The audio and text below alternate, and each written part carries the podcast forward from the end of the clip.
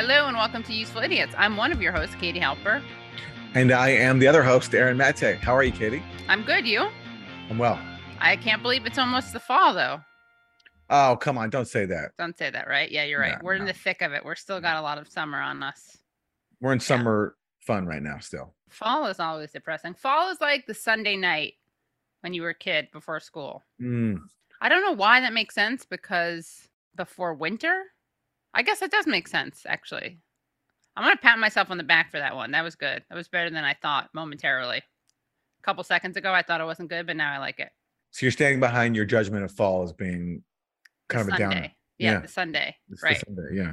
but Yeah. not as much of a downer as school, which is weird because I didn't even dislike school. I just didn't like that transition from weekend to school. What I remember looking forward to in the fall was the return of all my favorite television programming, all the season premieres of all the shows I would watch. Like what? You know, uh, I don't know, like all the like Seinfeld and um, Roseanne, Oh, you yeah. know, all those great shows. Yeah, very problematic now. Roseanne Barr is problematic now. Yeah. right, she's but- problematic as a person. Her Yeah. show, I don't think was, and then Seinfeld is problematic as a person and as a show. Seinfeld is problematic as a person. I think so. I mean, look, tough standards out here. It's I very know, easy to be true, yeah. problematic, I guess, these days. Yeah. Yeah. We'll have to look into that. We'll have to. He's not canceled yet. We got to check it out. Investigate. Yeah. I uh anyway, look, we can have the Seinfeld debate some other time. Let's get to our four food right, let's get to our four basic food groups. Democrats suck. Republicans suck. Isn't that weird? Isn't that terrible? So, Aaron, you got the Dem suck. All right. So this week, Democrats did do something. And as someone out there who watches this show and you see us criticize Democrats a lot, you might be thinking, all right, are they finally going to give credit to Democrats for passing something, which is the Inflation Reduction Act, which has some provisions in it that are welcome, including uh, provisions to tackle the climate. Well, sorry, we are kind of the, the, the Debbie Downers uh, of the left. So we're gonna have to bring you what's bad about this bill and why it actually shows the Democrats suck. And who better to explain it than Bernie Sanders? Bernard. He spoke on the floor outlining some of his objections to the bill. This proposed legislation includes a huge giveaway to the fossil fuel industry. Under this legislation, the fossil fuel industry will receive billions of dollars in new tax breaks and subsidies over the next 10 years, on top of the 15 billion in tax breaks and corporate welfare that they are already receiving. In my view, if we are going to make our planet healthy and habitable for future generations, we cannot provide billions of dollars in new tax breaks to the very same fossil fuel companies that are currently destroying the planet. So that's Bernie Sanders explaining that as a part of this bill, which has money to address the climate, Democrats caved to Joe Manchin and basically allowed uh, fossil fuel subsidies and payouts and the construction of new pipelines. And it wasn't just that. Here is Briahna Joy Gray, a friend of the show, on the Hills Rising, explaining how Democrats also let Republicans strip out other important provisions. Over the weekend, Senate parliamentarian Elizabeth MacDonough advised Democrats to cut the parts of the spending bill that would punish drug makers for inflating their prices. The lever reported that this could have saved $40 billion. She also advised Democrats to cut the legislation which would cap insulin costs at $35 a month for people on private insurance plans. What did Chuck Schumer do? Did he ignore her like George Bush might have done? Did he fire her? No. He pretended as though this random low level aide's opinion was binding authority, and he stripped these life saving provisions from the bill. Now, when a provision is stripped from a bill, it takes 60 votes to get it back in. So, by not fighting the parliamentarian, Democrats, who only have 50 votes in the Senate, create cover for themselves. Every single Democrat can grandstand in front of their voters and vote to add the provisions back in without any danger of those parts of the bill actually making it back into the bill. The bill and, and having the bill actually pass, and therefore upsetting the lobbyists that fill their campaign coffers. And that's exactly what happened. All 50 Democrats voted to keep those provisions in the bill. Seven Republicans even got on board, but praise be to Aetna Cigna and the Temple of Private Health Insurance, there just so happened to be three too few votes to help the American people. Think I'm being too cynical? Listen to this reporting from The Lever. Eight of the Senate's top 10 recipients of donations from the pharmaceutical and health products industry are Democrats. And the industry funneled more than 61 million to Democratic candidates in the last two election cycles, far more than it gave to GOP politicians during the same period. So yeah. that's Bree explaining what Democrats did. They basically let the parliamentarian get in the way of provisions, including capping the price of insulin. And because they didn't uh, essentially dismiss the parliamentarian, as previous administrations have done, including the Bush administration, that set them up to let the GOP ultimately kill these important provisions. So this right. is a case not just the Democrats suck, and as Bree goes on to explain, it's also a, an example of Republicans suck too. Right. Uh, and in fact, that's actually that's a good lead into our Republicans suck because yeah, that's. What you're talking about there too. Yeah. It's bipartisan suckage. So I yeah. was afraid that I'd have to do a whole thing about how well this is Republican suck, but really Democrats suck too. But luckily, that was your Democrat suck. So now let's look at the opposite side of the same evil face of bipartisan cravenness, and let's see uh, for Republican suck. We're going to talk about how the Republicans did indeed vote against capping insulin uh, at $35 a month. So, so during these negotiations over the climate over and healthcare bill, the Inflation Reduction Act, which is barely that, uh, as Bernard pointed out, uh, Senate Republicans blocked an effort to place a $35 monthly cap on insulin for most Americans. And what's interesting is some of these very Republicans have lamented the high cost of insulin. So let's take a look at this video of Joni Ernst. The skyrocketing costs of prescription drugs has become a matter of life and death for so many. We've heard the heartbreaking stories of individuals who could not afford their insulin, were forced to ration and skip doses, and as a result, they lost their lives. I remember quite vividly a conversation I had with an Iowa mother explaining how she lost her son, who, as a young man, was rationing his insulin because he could not afford to do more.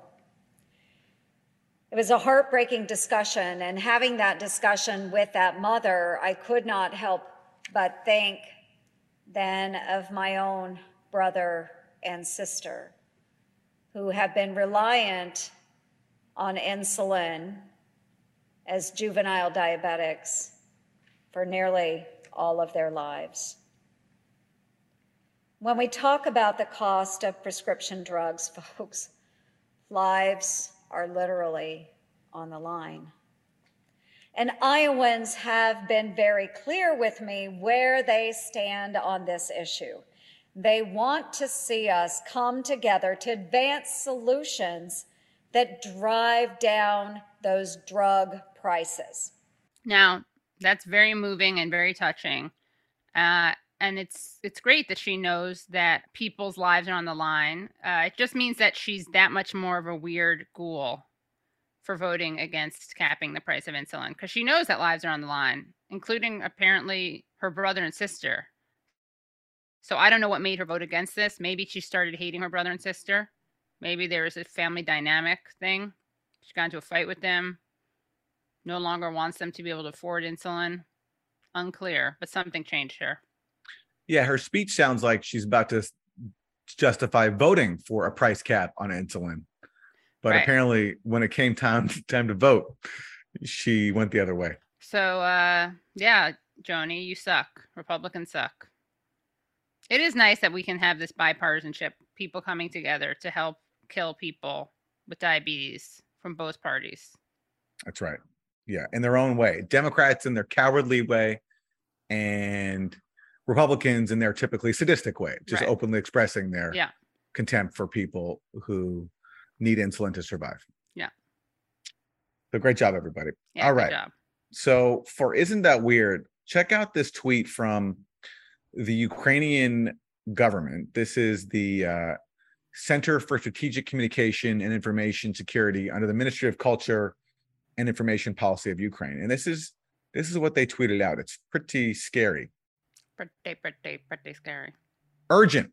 Russian troops have wired energy units of the Zaporizhia nuclear power plant with explosives. Major General Vasilyev, commander of the garrison station at the plant, announced readiness to blow up the plant, leading to a nuclear catastrophe. Oh my God, this is a crazy allegation. This is the Ukrainian government accusing Russia of wiring a nuclear power plant with explosives and basically holding the world hostage. That if Russia doesn't get what it wants, it's going to blow up the plant and cause a nuclear catastrophe. This is a actual allegation from the Ukrainian government. And this is because right now there's these allegations on both sides that the other is shelling this nuclear power plant. Russia has occupied it since March, and there are still Ukrainians working there. And there's been shelling of this plant. And both sides, Russia and Ukraine, accuse the other of doing it. And the UN has been saying this could trigger a disaster. This is suicide. And everyone is pleading just for some resolution to this. But this is Ukraine saying that not only is Russia shelling the plant, its own plant, which is a strange allegation because the the idea that Russia would shell a nuclear plant that it's currently occupying is just seems pretty far fetched. But also, they've wired it with explosives and are like holding basically the world hostage. It's a uh, it's pretty crazy. And what is the U.S. doing uh, in response to uh, to this crisis, this threat of a nuclear disaster? It's sending its largest shipment of weapons to Ukraine yet. And just look at this headline from Politico: U.S. authorizes largest yet military package to Ukraine. So, amidst the threat of a nuclear catastrophe, the U.S. is responding by just sending more weapons to its ally. I don't know. That's also kind of an isn't that terrible any Democrats suck, but it's also just really weird. The allegation that like Russia is basically willing to detonate a nuclear power plant. That's just pretty out there. Well, he's a madman, right? Don't they always say that? He's a madman, Aaron. Does fit in with the madman theory, yeah, for sure. He's like a, he's a lot like you know who. Yeah. Yeah. Hitler, as they like to say. Well, that is weird. Uh I wonder if we're going to hear more on that. Any updates? Well, let's hope so, because uh, if not, we might have a nuclear holocaust. Yeah. Although a lot of people seem okay with that. A lot of the people calling who were calling for um, a no-fly zone. Oh, sure. Yeah, there are plenty of people who are uh, nuclear holocaust curious for sure. Yeah, right. Sure. On the spectrum, yeah. Yeah. Well, so for Isn't That Terrible, we have some uh, really important announcement. Aaron, this is a little bit before your time on uh, Useful Idiots, but uh, I really don't like sharks. And I think we live in a very sharkagandistic world. Um, big shark, big lobby. I don't know how they do it, but they somehow scare the media into downplaying them. But luckily, every now and then, some brave journalistic outlet with a lot of integrity comes out and tells the truth and speaks truth to Finn about sharks. So here, let's read at the New York Post. Shark spotted in shallows near kids playing. Get out of the water. And now let's read the article.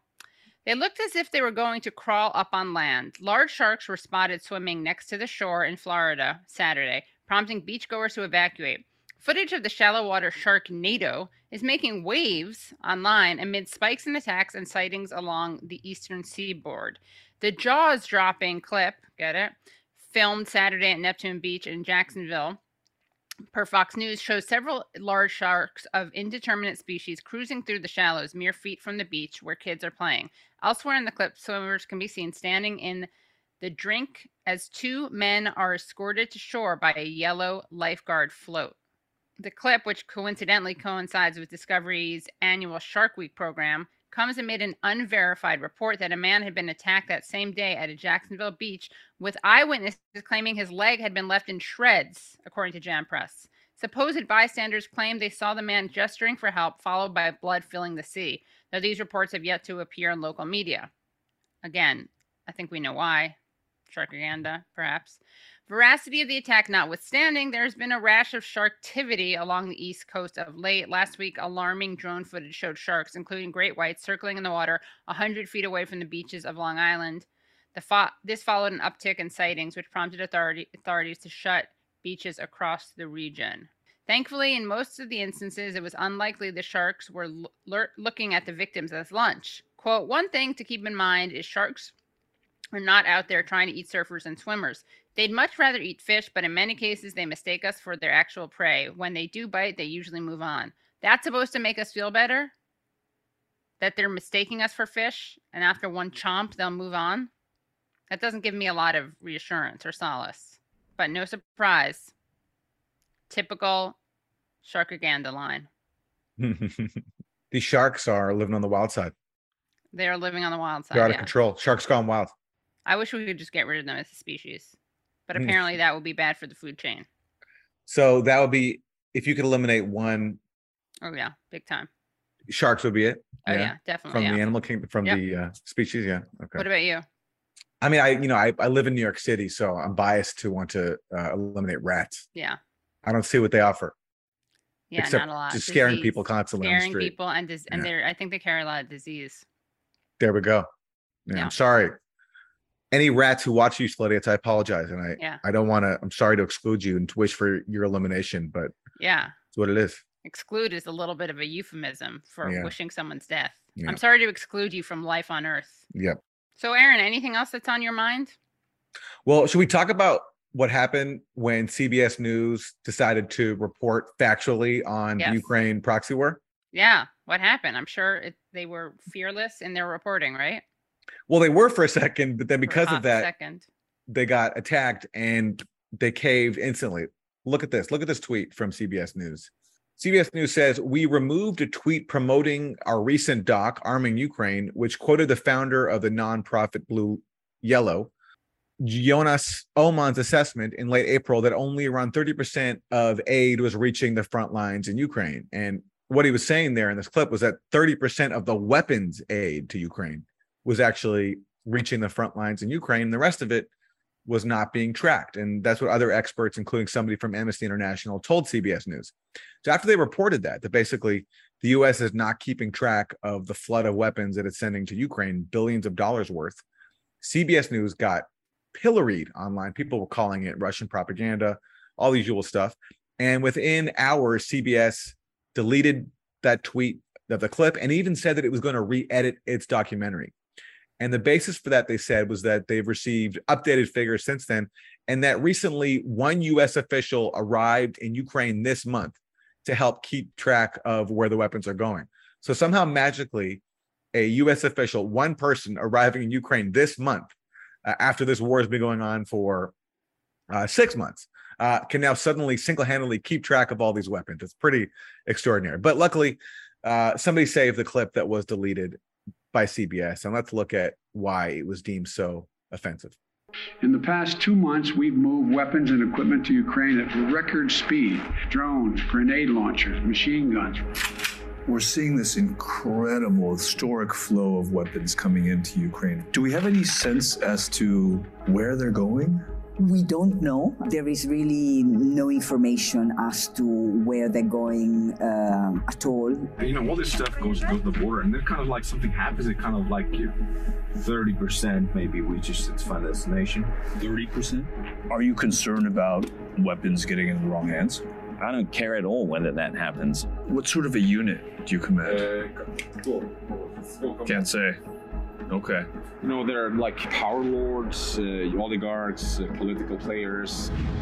One of the biggest targets are convoys like this transporting weapons.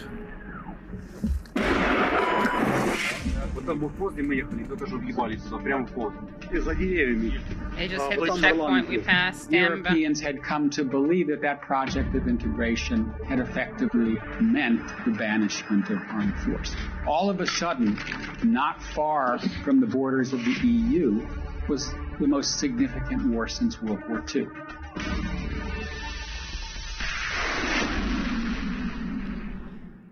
So the documentary is called Arming Ukraine, and the new title should be Censoring Journalism, because that's what CBS effectively did to itself after it got some outcry. And it, it's amazing how little it takes to intimidate people. I'm sure they got some angry phone calls from some sources at the Pentagon, and there are a lot of trolls online, blue checks, the government, people from the government of Ukraine, I imagine, were upset about this too. But that's all it takes. And that's how beautifully our propaganda system works there's no like government agency saying you you have to change this or you'll be put in jail it's enough just to give people a little bit of flack and the power of intimidation is enough to get people to reverse course. And in other cases, like in the case of RT, the Russian backed network, that can be taken off of the air by regulators and off of YouTube and all the major platforms. In the case of private corporations like CBS News, just getting angry at them and calling them Russian propagandists is enough to do the job. So our propaganda system works so efficiently. You have to admire it. I'm really looking forward to their sequel uh, called Whitewashing Ukraine. Yeah, exactly. Yes. Well, that's what they're doing. And uh, it just speaks to how important this proxy war is to the powers that be and how thus desperate they are to control the narrative. Amazing that CBS, you know, as a journalistic outlet can cave so quickly. Anyway, it speaks to the importance of independent media. That's what it comes down to. I mean, also let's bear in mind this is something we saw that we know about. There's going to be so much censorship, pre-censorship of pieces, so that if someone wanted to do something like this, first of all, they probably it's going to take a lot of obstacles. There are going to be a lot of obstacles. So so first of all, people will be discouraged from doing pieces like this because they know the atmosphere and they know the hand that they're not going to bite the hand that feeds them, right? Then imagine you you write a script and you present it, it could get canceled at that point. This happened to actually be produced. Yeah.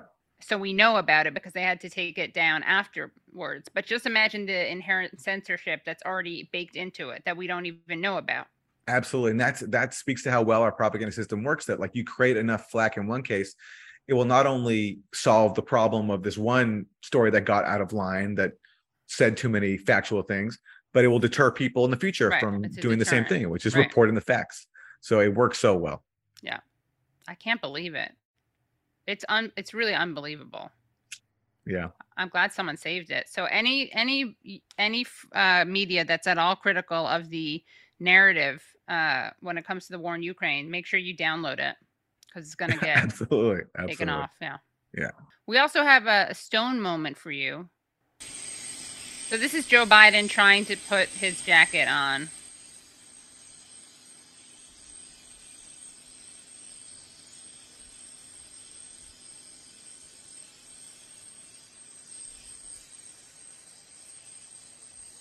And Jill steps in to help him.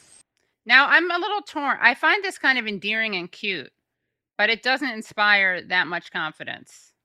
What do you think? You know, I've been there before. Yeah. You're putting on a suit jacket, especially one that's a little bit tight. Yeah, and it's windy where he is. It's windy, you know. Oh, then he drops his glasses.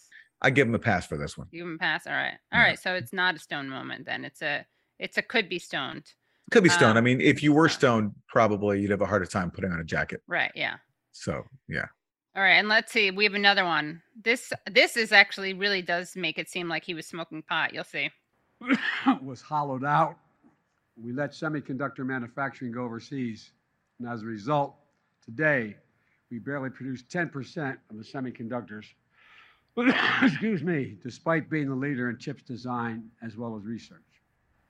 American company Micron is announcing today that because of this law, it's going to invest $40 billion over 10 years to build factories and special chips called memory chips that store information on your smartphone.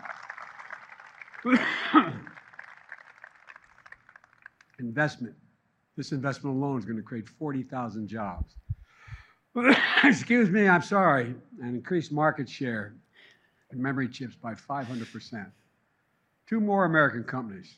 Want to take another sip of water? Sometimes you burn your throat. Can't stop coughing. Oh yeah. Look, the takeaway there is if you're gonna hit the weed, and we're not advocating it, everyone's gotta make their own choices. Yeah. But if you're gonna smoke weed, you gotta ease off on those tokes. You know, don't take too Yeah. big of a hit, or else you're gonna, like Joe Biden, just be coughing profusely. Right. Profusely. Yeah. Yeah. Have a gummy, Joe. Exactly. Yeah. Yeah. Yeah. Or don't, or don't. You know, we're Or not advocating. Right. Right. But if you're going to, Yeah, if you're going to. We're not saying you should be like Joe Biden. no. And we're not saying Joe Biden should ingest anything, but we're saying if he Yeah. needs it for whatever Yeah. reason, do a gummy. Better for your lungs. Exactly. All righty. Well, we got a great guest for you. Yes, we do. Indeed. Yeah. We're going to be talking to historian and author Vijay Prashad. He is a writing fellow and chief correspondent at Globetrotter. He is the chief editor of LeftWord Books and the director of Tricontinental Institute for Social Research. He is a senior non resident fellow at Chongyang Institute for Financial Studies, Renmin University of China. He has written more than 20 books, including The Darker Nations and The Poorer Nations. His latest book is Washington Bullets, with an introduction by Evo Morales Ayma. That he actually has another book that's come out, and he has another book coming out with Noam Chomsky, which we'll talk about with him. So, Vijay Prashad.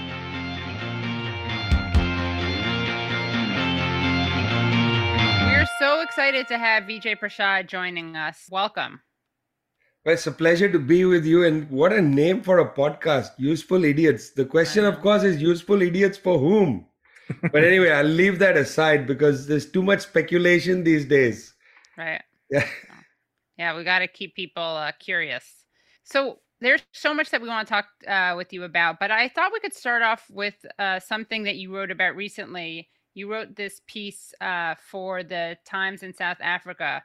It's called Can We Please Have an Adult Conversation About China? Hatred of the country and its people has largely been generated by the US. And it's time this madness of our time stopped. So, what made you write this piece? Well, you know, there's been a controversy going on in South Africa, which I find uh, peculiar in which I was dragged in, you know, somehow. Well, somehow is a disingenuous thing. I was dragged in because um, I know some people who are in the middle of shutting down or restructuring a website uh, where I don't actually have any personal responsibility or I'm not, you know, on the staff or anything. But anyway, I was dragged into a controversy, and in the middle of all this, in both um, the Mail and Guardian and in Daily Maverick, two major newspapers in South Africa, I was essentially called a Chinese agent, an agent of China. Well, what was the evidence given for that? One piece of evidence is that at the institute that I direct, Tricontinental, I have um, at least three people, uh, fellows of the institute, uh, who are domiciled in China. One of them happens to also be one of the principal people at the China Institute, which is at Fudan University in Shanghai. And I also happen to have a an unpaid position at Chongyang Institute, which is at Renmin University in Beijing. Okay, all of these things somehow make me an agent of China. Well, what is China that I'm supposed to be an agent of? Um, do they mean the Chinese people? That's 1.4 billion people telling me what to do.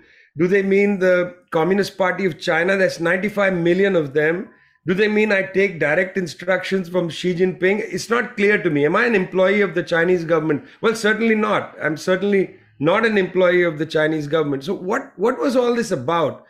It struck me, Katie, that rather than have a conversation about China, have a conversation about the role of China in the world, they simply wanted to say, I'm not a credible person to listen to. Well, okay, you don't want to listen to me, don't listen to me. That, that's a separate issue. Why are you getting so upset with my presence in the public sphere, you're getting so upset by merely my presence that you then disparage me. So let's have a conversation.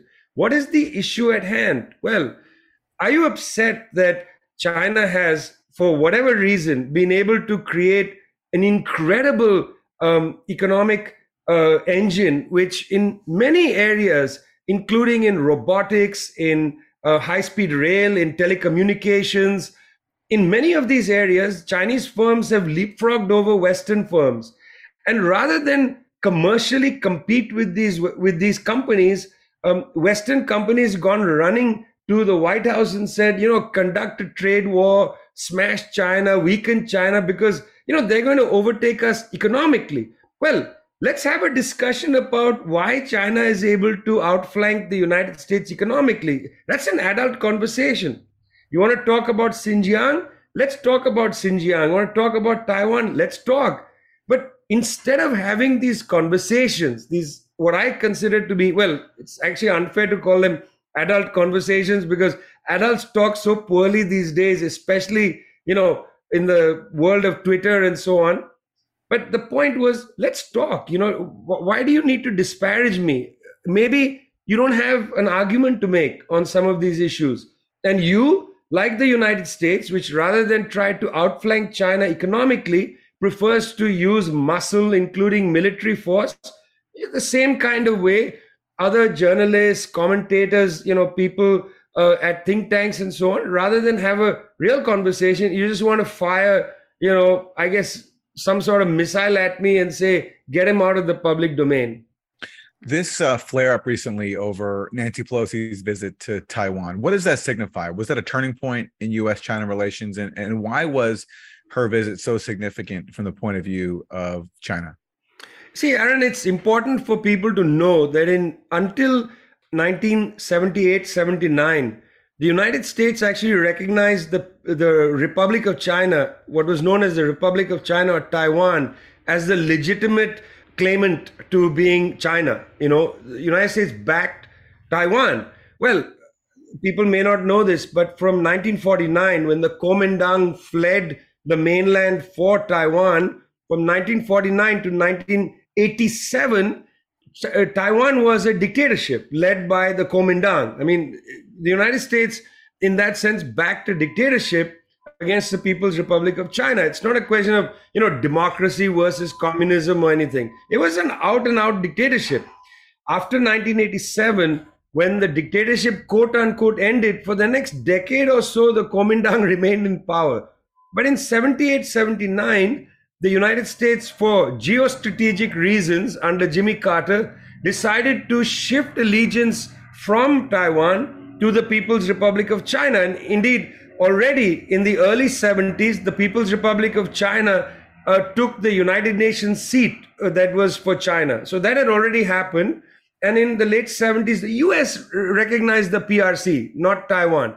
But in order to maintain a kind of strategic piss you off sort of demeanor, the US government passed the Taiwan Relations Act. And since 1979, United States has played this duplicitous game. You know, has on the one side obviously recognized the People's Republic of China, engaged the PRC, you know, benefited by the fact that there was an enormous economic growth in southern China in the Shenzhen region, put a lot of US investment into China. Apple, Apple as a company would never have taken off without China. Apple entirely in its history is reliant on China. So all of that, but at the same time, this sort of you know, needle that the United States maintained of arms sale to Taiwan. And you may not remember this, but in the 1990s, a political party was formed in Taiwan called the 51st State. They wanted Taiwan to, in fact, be absorbed into the United States. But you see, the United States is not interested in that. The US is in, has been using Taiwan as a little instrument whenever they, it felt the need to quote unquote discipline China in much the same way that the United States and Western powers have used Hong Kong. Now, look, Hong Kong for over 100 years was a British colony. Nobody said a word. The US Congress never said a word about democracy, human rights of the people in Hong Kong. There were no rights for those people, okay? But the moment Hong Kong reverted to China, the moment, you know, uh, Chris Patten, the last governor of Hong Kong, British colonial governor of Hong Kong, reverted the island to China, suddenly they started talking about democracy and human rights in Hong Kong. In fact, Chris Patten, shameless Chris Patten, would appear on BBC, also shameless, where they would talk about the lack of democracy. Chris Patten, you were the gov- the last governor general of the British Crown over Hong Kong. What did you do for democracy in Hong Kong? In that way, Aaron, Taiwan, Hong Kong, Xinjiang, these are all instruments used by the United States to essentially kind of provoke, rattle, but really discipline China to teach China a lesson. You know, we, have got this other thing on you. You know, it, it would be as if the Chinese decided, and I know this is a silly argument, as if the Chinese decided to uh, play little games with Guam or play a game with Hawaii. You know, where Xi Jinping would take a flight to Guam. Wouldn't that be interesting? What would the US government do if Xi Jinping decided, I'm going to visit Guam? My God, there'd be an international incident over this uh, and so on. So I actually don't really feel, Aaron, that this is a turning point. I feel that the visit of Nancy Pelosi, not by herself, I mean, there were liberal Congress people, quote unquote liberal, Gregory Meeks of New York City, who's put this ridiculous bill before the US legislature on you know Russian influence in Africa and so on. These people all went to Taiwan together to Taipei. And what this is, in my opinion, is merely a escalation of the same policy. This is not a decisive break. The reason we know it's not a decisive break is because there were these signals coming from the White House, from President Joe Biden, and from the Pentagon that they were not entirely keen on Pelosi's visit.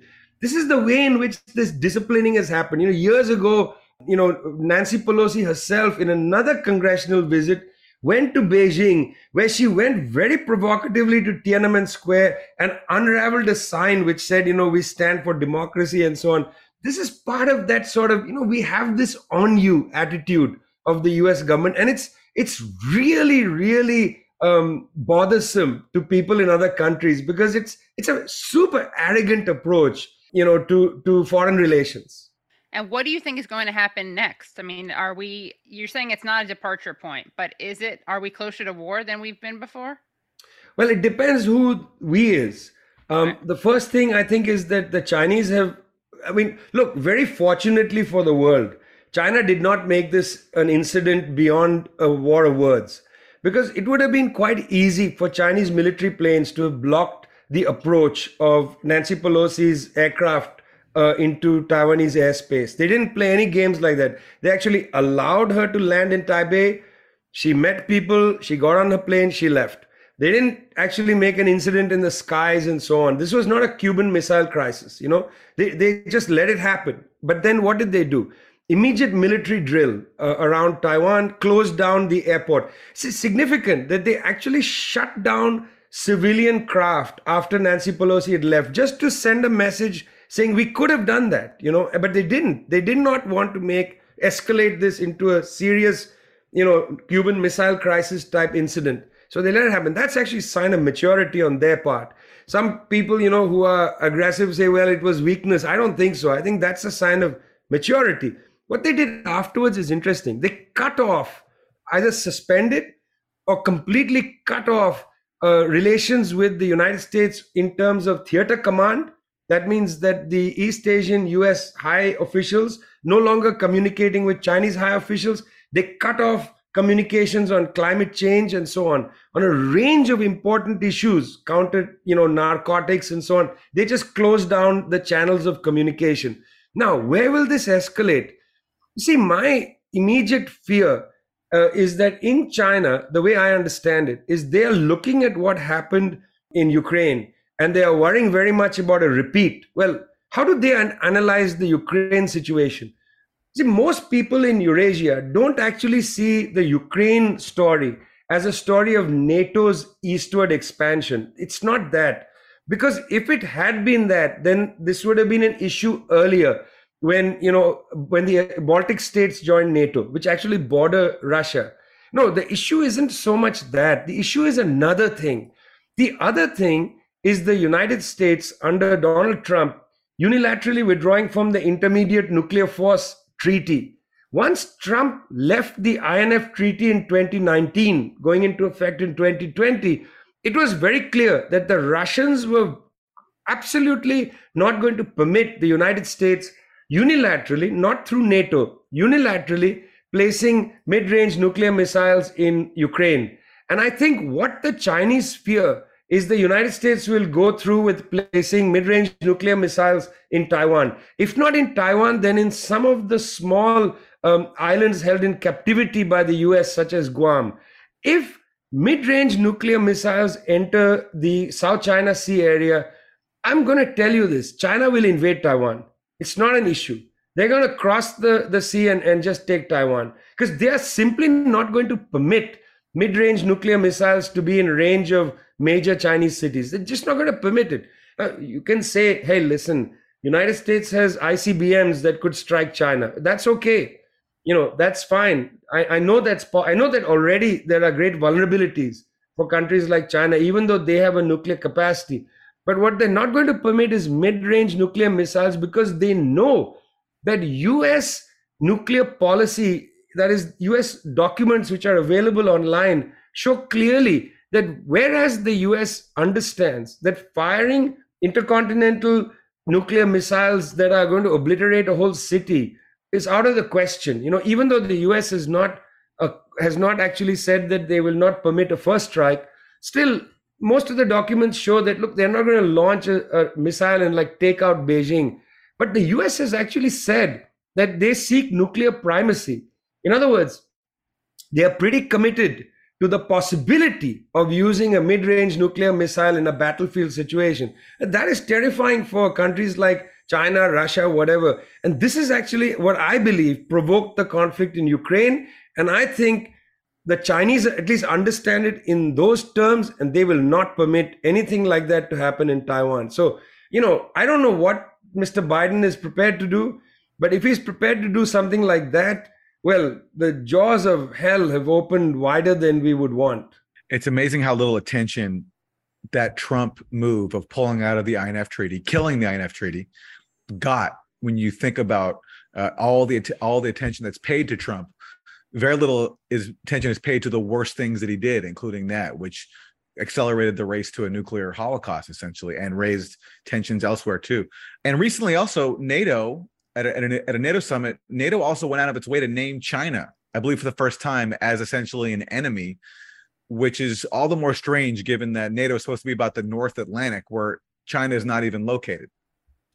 Yeah, so this is an interesting development, and as you know, the two of you know Aaron and Katie, uh, NATO has, at least for the last 20 years, been conducting what it calls out of area operations. Um, well, you know, I know it's debatable. The first out of area operation was almost Yugoslavia, but I know that's debatable. Um, Yugoslavia really wasn't part of NATO's orbit, but but let's let that be. The principle and uncontroversial description of an out of area operation was NATO's entry into Afghanistan and then the war of aggression in Libya. Um, that was, you know, patently a, an out of area operation. Well, since Afghanistan and since Libya, uh, partic- particularly right after the, the attack on Libya, discussions opened up in NATO headquarters and by NATO intellectuals, you know, people who have circled in around NATO, people at the Atlantic Council. I mean, it's it's good for people to know that the Atlantic Council is essentially the think tank of NATO. Um, that's what it was set up to do. If you read Atlantic Council materials and so on, it's pretty clear that there was talk of using NATO globally. And the phrase that started get banding about was global NATO.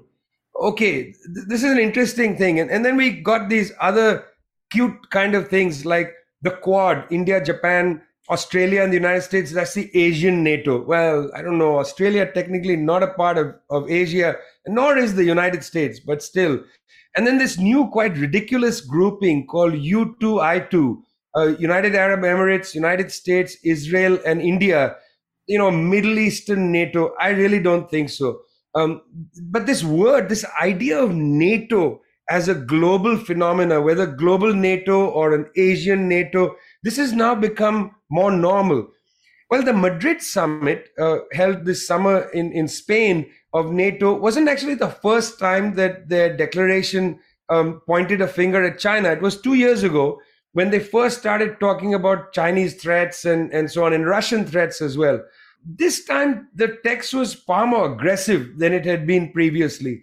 And also, um, NATO Secretary General Jens Stoltenberg quite openly talked about, you know, NATO's kind of role in the world, which is puzzling because that's an illegal um, role in the world. I mean, you know, the United Nations Charter permits some sort of regional organizations, but the United Nations Charter does not permit an international competitor to the UN when it comes to peace and security issues. So here you got NATO essentially scoffing at the UN Charter. And, and I want to say this, I'm not talking naively, but I do think that if 193 countries sign up to a charter which has a certain you know, where there's an agreement that there's a monopoly over peace and security, unless you build regional, uh, you know, groupings like the African Union or the European Union or NATO. NATO itself, if it re- remains as a way to maintain security in Europe, that's not a violation of the UN Charter, but it is certainly now coming towards violating the UN Charter.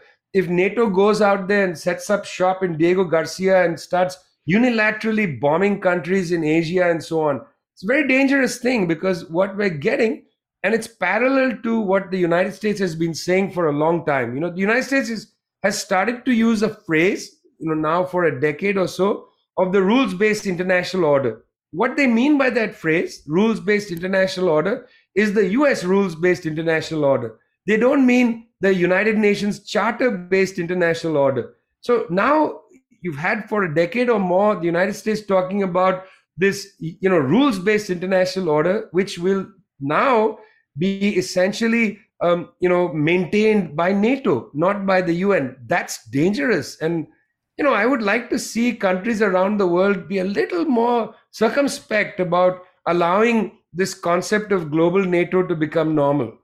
I want to ask you about one aspect of this uh, so-called rules-based international order it comes in Africa, where the U.S. recently uh, laid down some orders. And this is a headline in the New York Times.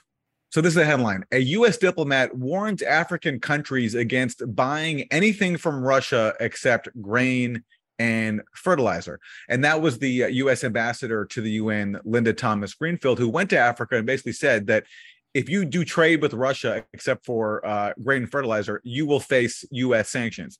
So that was the US basically threatening Africa over who it can trade with. And, you know, it made me think of, of the irony of this allegation that we often get from US officials against China that mm-hmm. because China is making all these deals in Africa, we're told that China is trying to impose its way of life, its system on Africa. I wonder if you can comment both on the threat from the US made towards Africa when it comes to trading with Russia and what China really is actually up to uh, by contrast in Africa.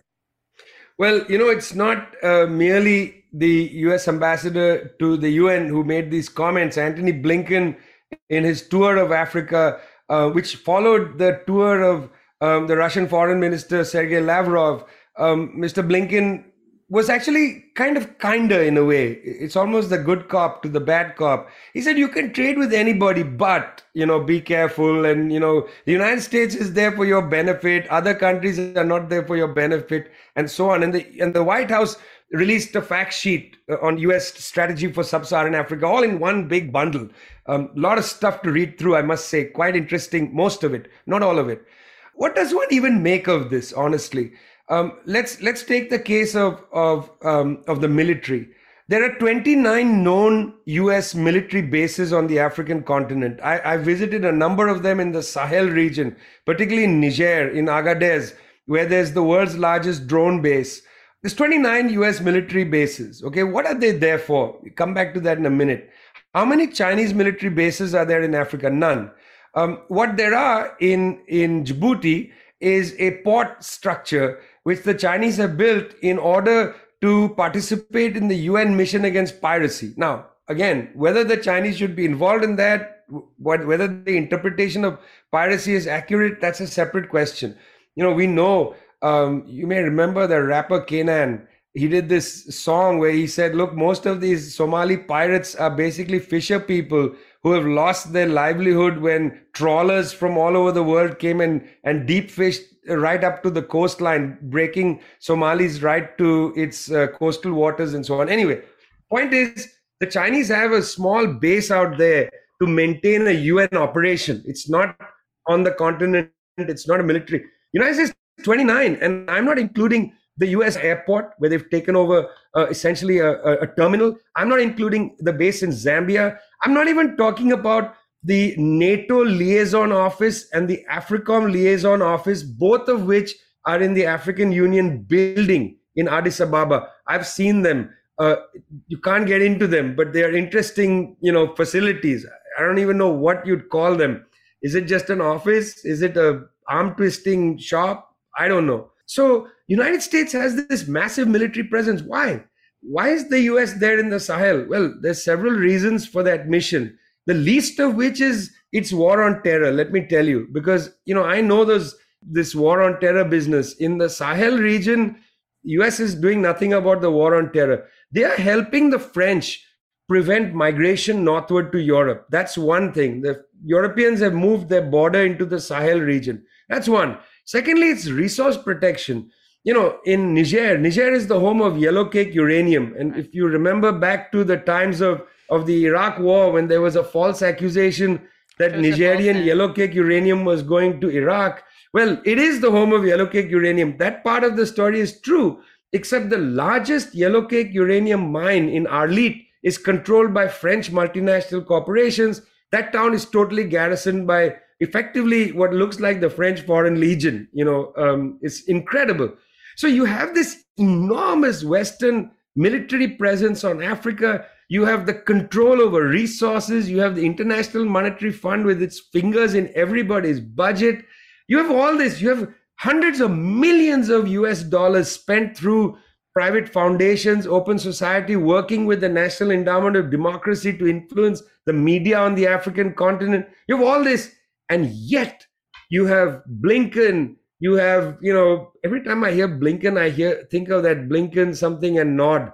But anyway, you have Blinken, and you have all these people talking about, and Gregory Meeks, you know, Congressman Meeks, talking about how dangerous Russian and Chinese involvement in his Africa I mean, when they talk about Chinese colonialism in Africa, that's stunning because these are the old colonial powers who have never ever, um, you know, recognized their own role in the impoverishment of the African continent. I mean, when the Congress in Berlin was held, when they the so-called scramble for Africa, when they carved up Africa, 1884, it was European countries and the United States at the table. There was no China, no Russia at the table. Um, you know what the germans did in africa is so scandalous and now german military is returning to the african continent there are german military personnel in mali you know imagine the stories the history just a couple of generations ago what germany did in southwest africa the genocide against the herero people which was the prelude to the genocide in germany and poland and so on against jews you know homosexuals communists and so on the prelude of that, the Germans, in, in a sense, previewed that against the Herero people in Southwest Africa. Well, all of that is off the table, you know, and you got this manufactured liberalism, uh, this manufactured good humor and good grace. We are here to take care of you. Listen, African countries, 55 of them, don't need to be taken care of. And let me explain to you why I say that. Um, not because, you know, one needs to be patronizing in any way, but look, you know, Mr. Vladimir Zelensky, the head of government of Ukraine, was begging through the United Nations, uh, U- United States office at the UN, begging the African Union to have a meeting by Zoom with all the leaders of the AU. Begging, begging, begging. Then the AU leaders went off to Sochi and they met Mr. Putin. When they returned to Africa, eventually they said, okay, we'll organize a Zoom meeting.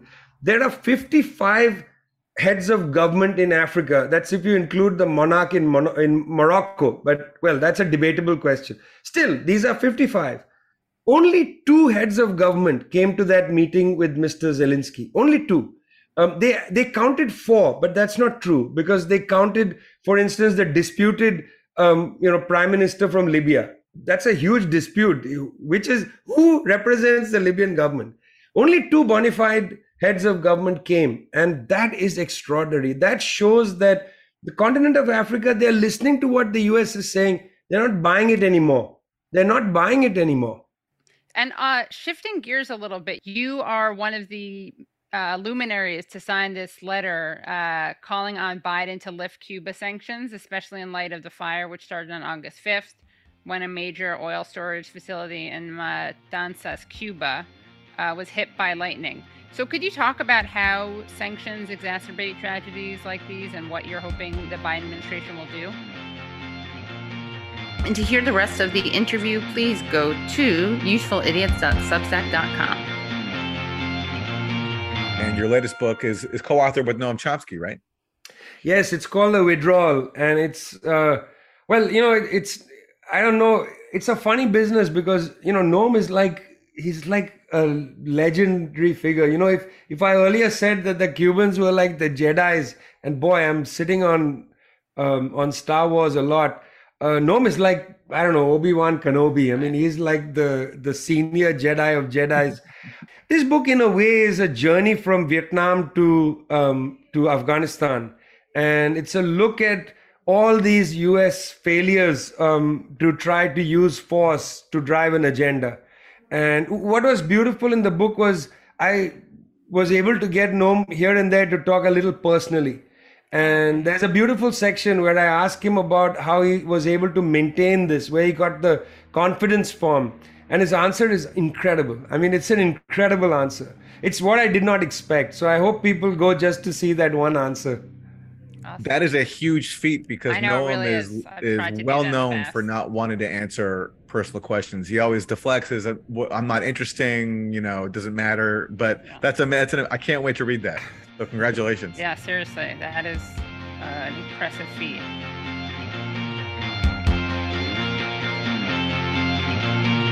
Well, that was great. Love Vijay. Always love talking to him.